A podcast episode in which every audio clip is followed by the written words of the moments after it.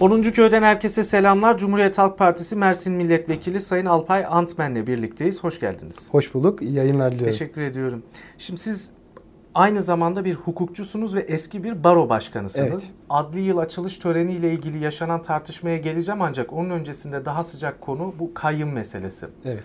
Ee, Diyarbakır, Mardin ve Van belediyelerine hükümet idari bir tedbir amacıyla kayyım atadı ve dedi ki biz bu belediyeleri terör örgütünün etkisinden kurtardık. Özetle bu. Evet.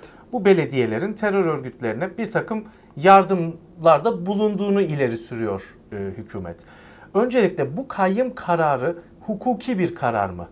Şimdi şöyle e, hiçbir yanı hukuki değil. E, tamamen bir siyasi karar. 4 ay önce seçimler oldu. Yaklaşık 1 milyon seçmen bu 3 ildeki belediye başkanlarını seçti. Biz yerinden e, yönetim diyoruz. E, halk kendi kendini yönetsin diyoruz. Hatta AKP e, seçilmişleri, atanmışları ezdirmeyeceğim diyor.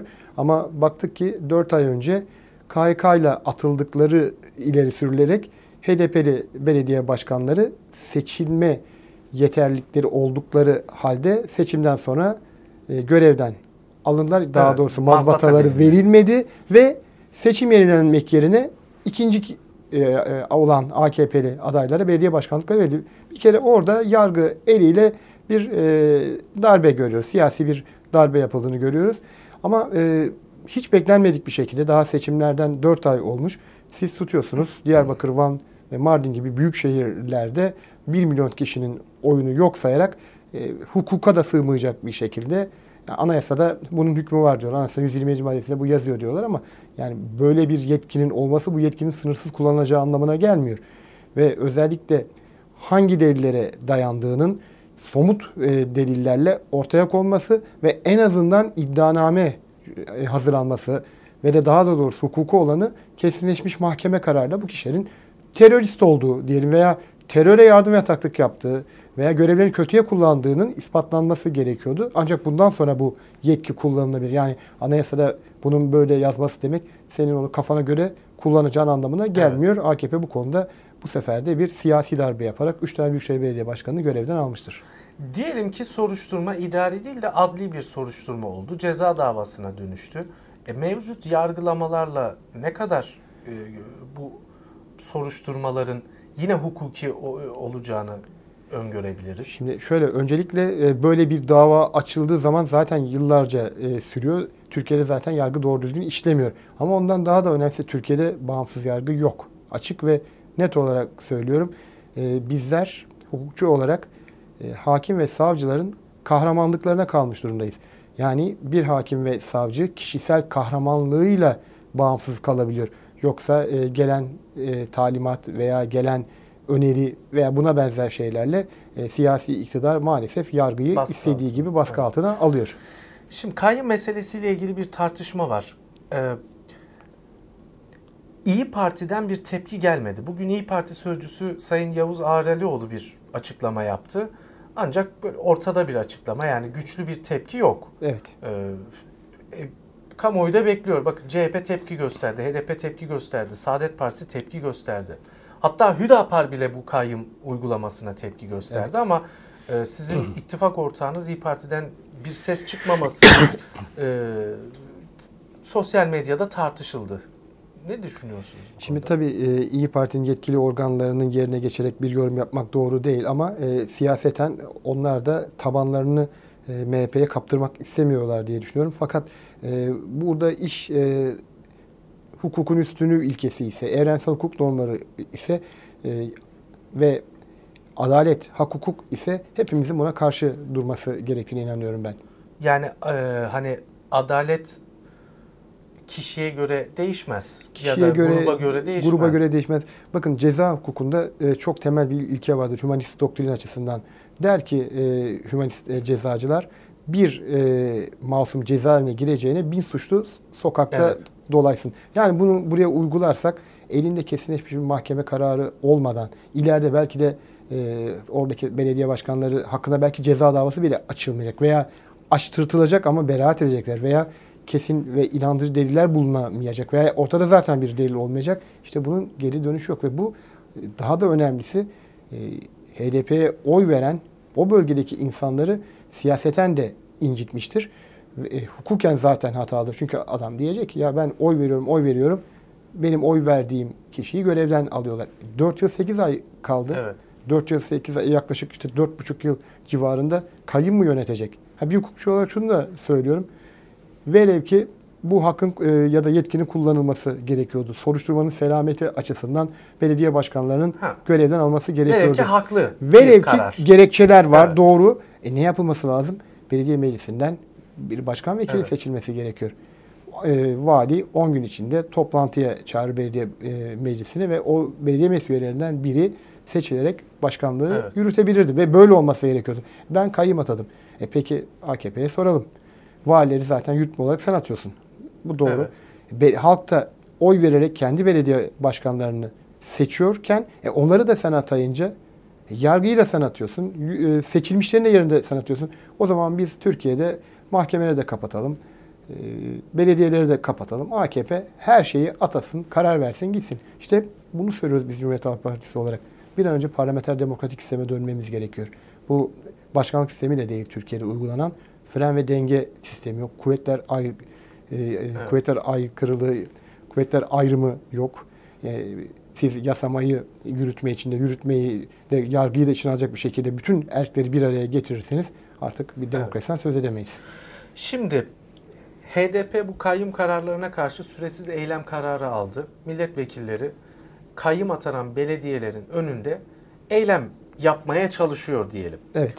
E, fakat zaman zaman e, polisin sert tepkisiyle karşılaşıyorlar. Evet. Hatta e, Batman milletvekili Ayşe Acar Başaran'ın kafasına polis copla vurdu. Evet. E, bir kadın milletvekili hastanelik oldu.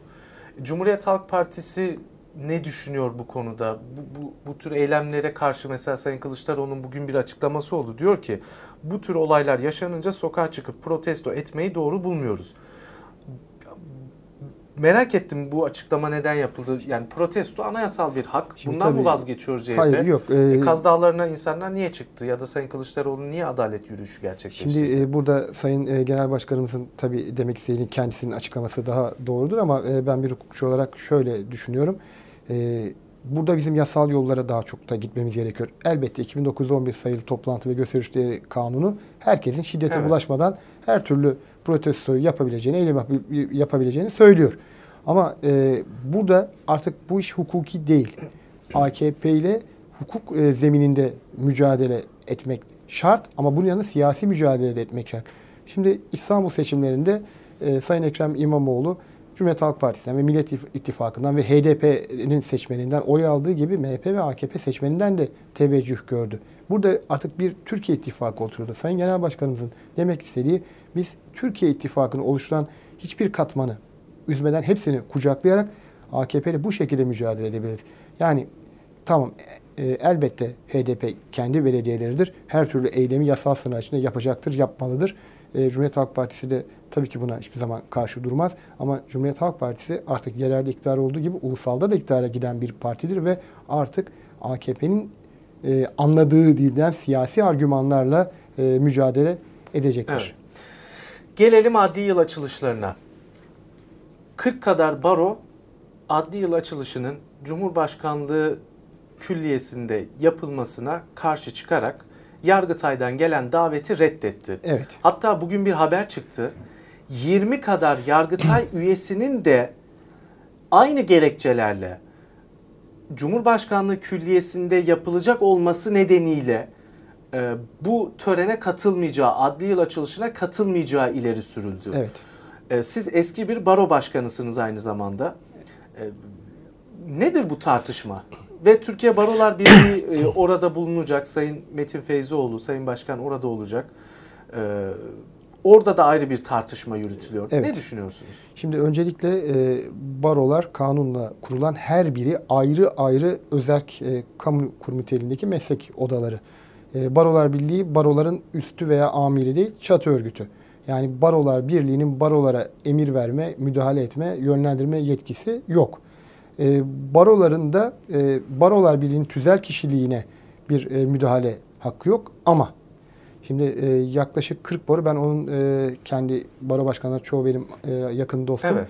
50'nin üzerinde baro başkanının gitmeyeceğini e, duyumunu aldım ve bu şu an kayıtlı 116 bin avukatın 100 bini üzerindeki temsil edilen barolar. Öyle mi? Tabii. Geri kalan yani katılmayacak olan 30 civarındaki baronun On- baro- 15 civarında baro, 15 ila 20 civarında baro başkanı en fazla katılır diye düşünüyorum. Onlar da 10 bin civarında avukatı da temsil etmeyecekler.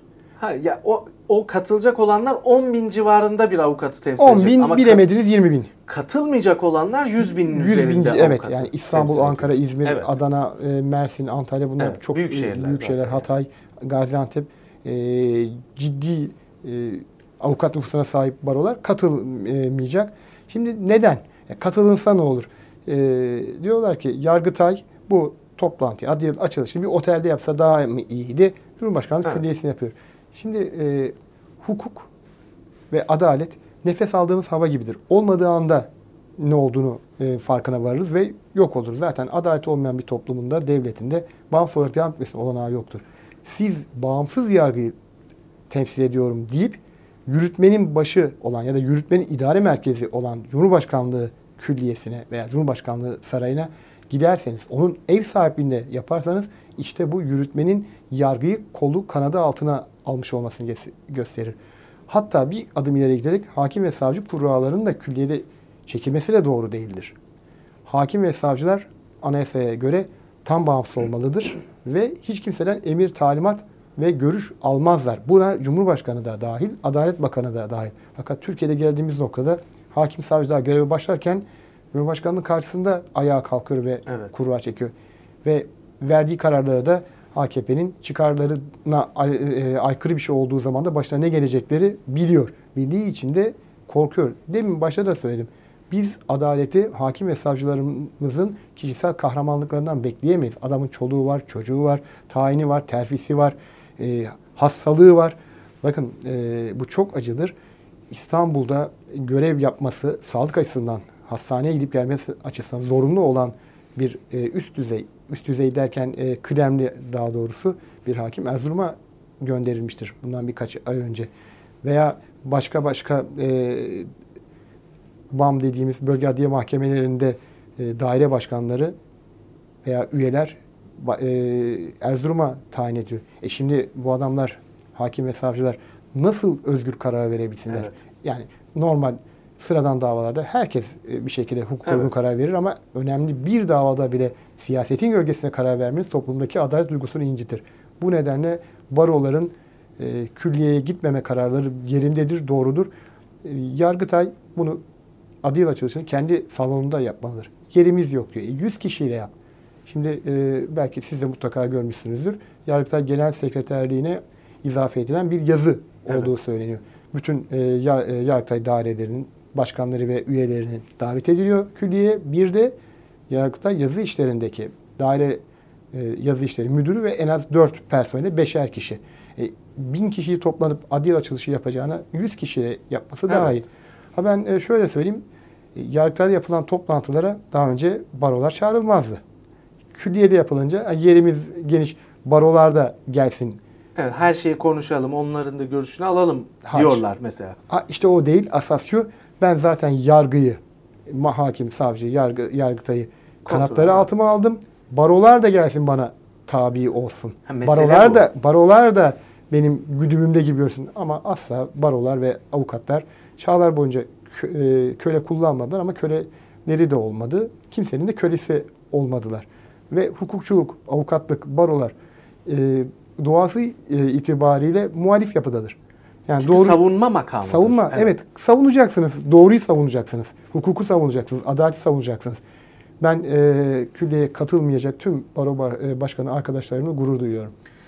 Sayın Feyzioğlu'nun katılma kararını nasıl değerlendiriyorsunuz? E, şimdi şöyle e, bence Türkiye Barolar Birliği e, başkanı da bu e, külliyeye gitmemeliydi. Ama adil açılış için. Onun dışındaki tabii ki Ayrı. devlette küslük Ayrı, olmaz. Sayın. Cumhurbaşkanı'na gidebilir, görüşebilir, randevu alabilir, toplantılar yapabilir, toplantılara katılabilir. Ama sadece o gün için olmamalıydı. E, Sayın Feyzoğlu şunu söylüyor. İşte küslük olmaz devlete doğrudur. Konuşalım. Konuşalım. Doğrudur. Her ortamda konuşalım ama adil açılışında Evet. değil. Adil açılışında sembolik, sadece sembolik de olsa bile külliyede bu toplantının Evet. yapılması gerekiyordu. Son olarak şunu konuşmak gerekiyor. Şimdi siz milletvekilleri olarak tatile gir- girdiniz. Evet. Ama millet adalet bekliyor. Evet. E bir e, yargı paketinin hayata geçirilmesi bekleniyordu ama Evet. sizler tatile çıktınız. Hatta toplumda kızdı sizlere. Evet. Yani zaten yasama ortadan kalkmış. Meclis etkisi yok milletvekilleri. Ne kadar çalıştı ki tatil yapacaklar? Şu yargıdaki sorunları. Adalet çünkü bir gün bile çok önemli değil mi? Yani Gecikemez. gecikemez. Evet. Bir an bile gecikemez. Kesinlikle. Ee, şimdi Sayın Adalet Bakanı Abdülhamit Gül e, meclis açılır açılmaz ilk işimiz bu yargı paketi e, ne ele almak olacak dedi. Siz aynı zamanda e, Türkiye Büyük Millet Meclisi Adalet Komisyonu üyesisiniz. CHP net olarak ne diyor? Yargı paketinde ne olmalı?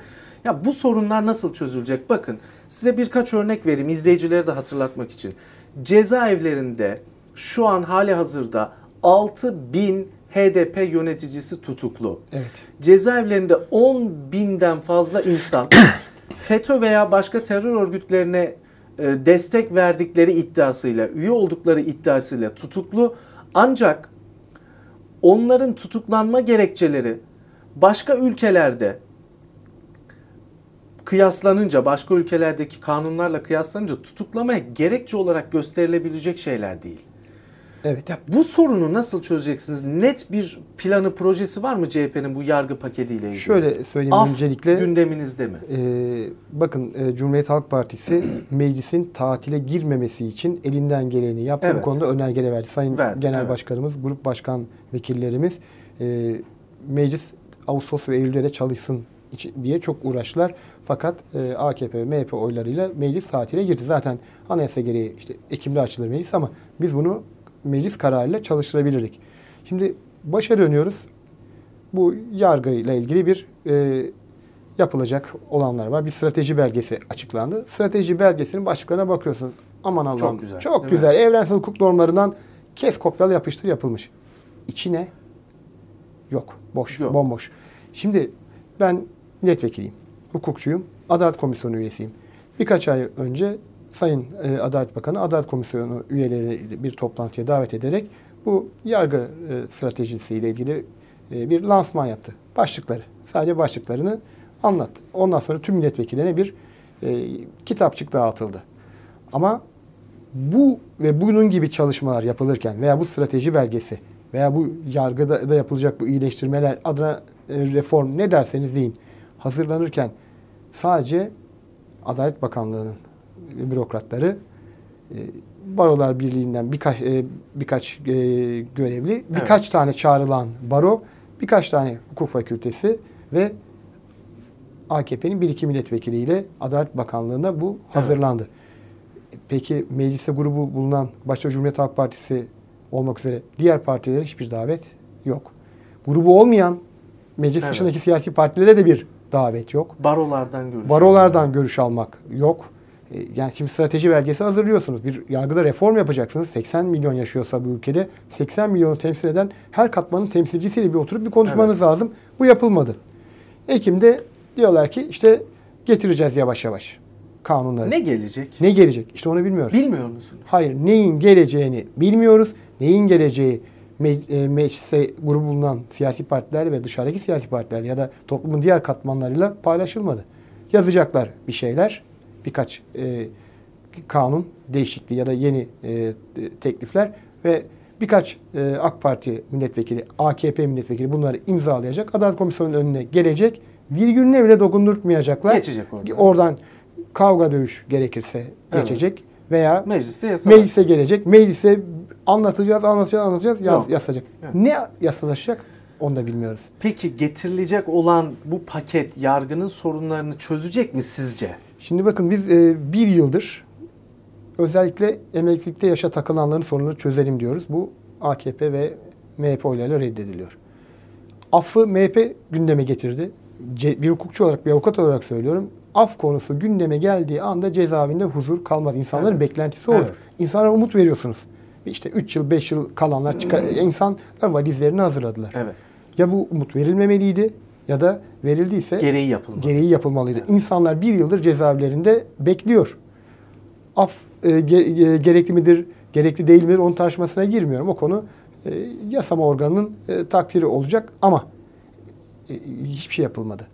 3600 ek gösterge vereceğim e, dendi memurlara. O da yok. E, bunun dışında e, yapılması gereken o kadar basit şeyler var ki. Yani onu da Evet. bana sormuştunuz. Ne yapılabilir? Yani Çok basit. Şu mevcut sorunu çözmek için CHP'nin önerisi ne? Bakın cezaevinde bebekler var. Cezaevinde hastalar var. Kesinlikle. Cezaevinde sebepsiz yere, boş yere yatan iddianamelerine baktığınızda başka ülkelerde gerçekten suç sayılmayacak sebeplerle yatan binlerce insan var. Üç tane ben size Nedir örnek ya? vereyim. Bu FETÖ meselesinin nasıl çözümü gerçekleşir? Nedir FETÖ'cülük? Kriteri nedir? Kim terörist, kim değil? Sapsaman birbirine karışmış. Bu iş nasıl çözülür? Şimdi e, Cumhuriyet Halk Partisi önce ne yapıyor? E, biz e, Genel Başkan Yardımcımız, hukuktan sorumlu Genel Başkan Yardımcımız Sayın Muharrem Erkek ve e, Kaboğlu Hoca ile birlikte Ankara Barosu'nu da ziyaret ettik. Bir e, çalışmalara başlayalım. Yani Ekim'de AKP'nin getireceği yasaları beklemeden ne olması gerekiyor çalışmalarını yapalım diye. Barolar bununla ilgileniyorlar. Cumhuriyet Halk Partisi Nedir öneriniz? ee, ayrıca Anayasa Derneği e, Kaboğlu Hoca'nın başkanlığında toplantılar yapıyor. Önerimiz.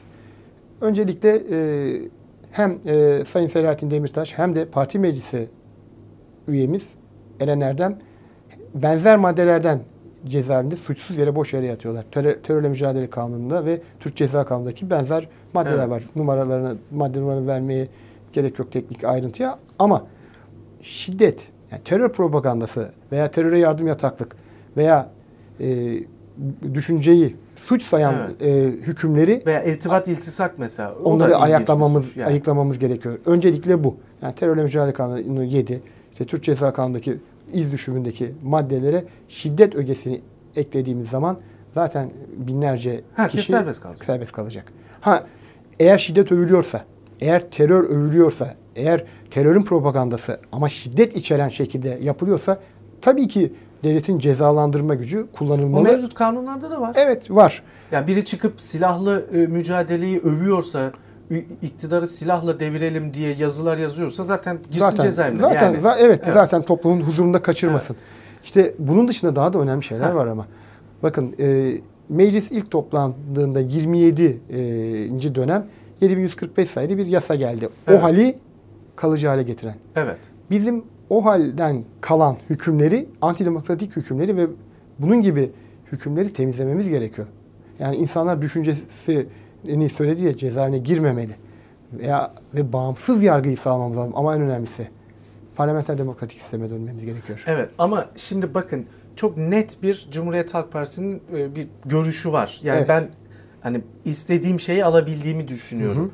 Hani ne yapılması lazım net öyle e, paketmiş Hayır. e, ilkelere Hayır. hayata gel yargı bağımsız olsun demekle falan olmuyor. Hayır. Diyorsunuz ki e, şiddet ögesini eklemek gerekiyor. Yani Kesinlikle. terörle suçlanan, teröre yardım yataklıkla suçlanan, terör propagandasıyla suçlanan insanların e, haksızlığa uğramaması için ceza kanununa şiddeti övdüğü ya da şiddete bulaştığı şeklinde bir e, madde mi getir, Şimdi getirmesi şöyle, gerekiyor? Teröre yardım ve yataklık yapmayı ayıralım. O biraz e, yani terörizme desteğe de girebilir. Ama onun dışında işte terör örgütü üyesi olmadan terör Ha, örgütünün propagandasını yapmak falan, veya, veya yani özellikle Eren Erdem oradan yatıyor. Eren Erdem oradan yatıyor.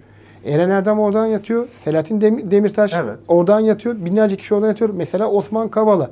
Yani o iddianamesine baktığınız zaman hiçbir elle tutulur suç yok.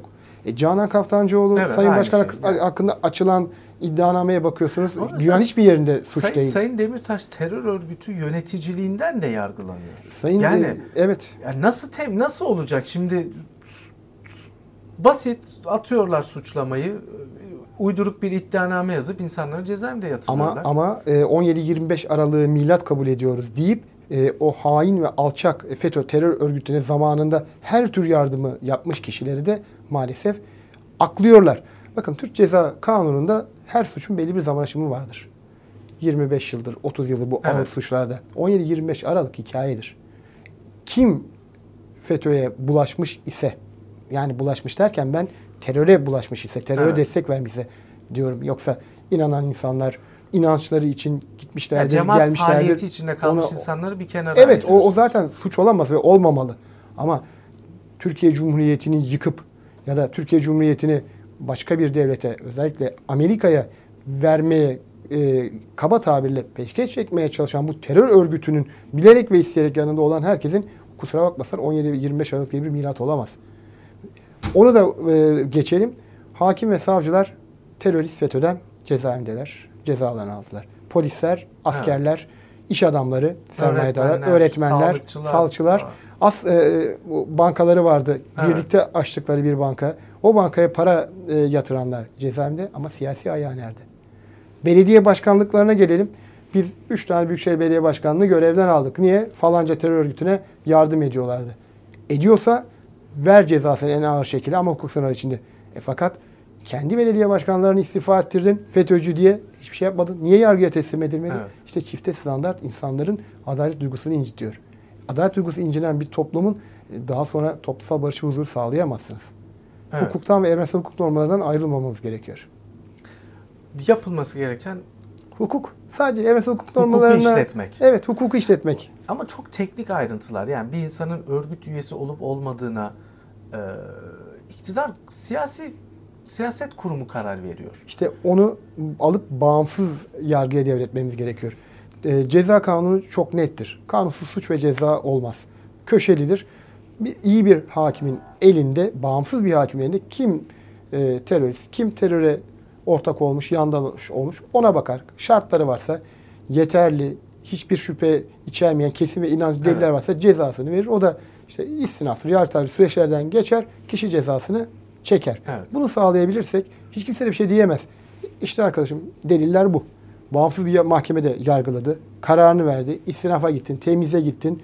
Her tür delil de tartışıldı. Savunmana da hiçbir engel tanımadım. Savunma hakkının önünde hiçbir engel de konulmaması gerekiyor.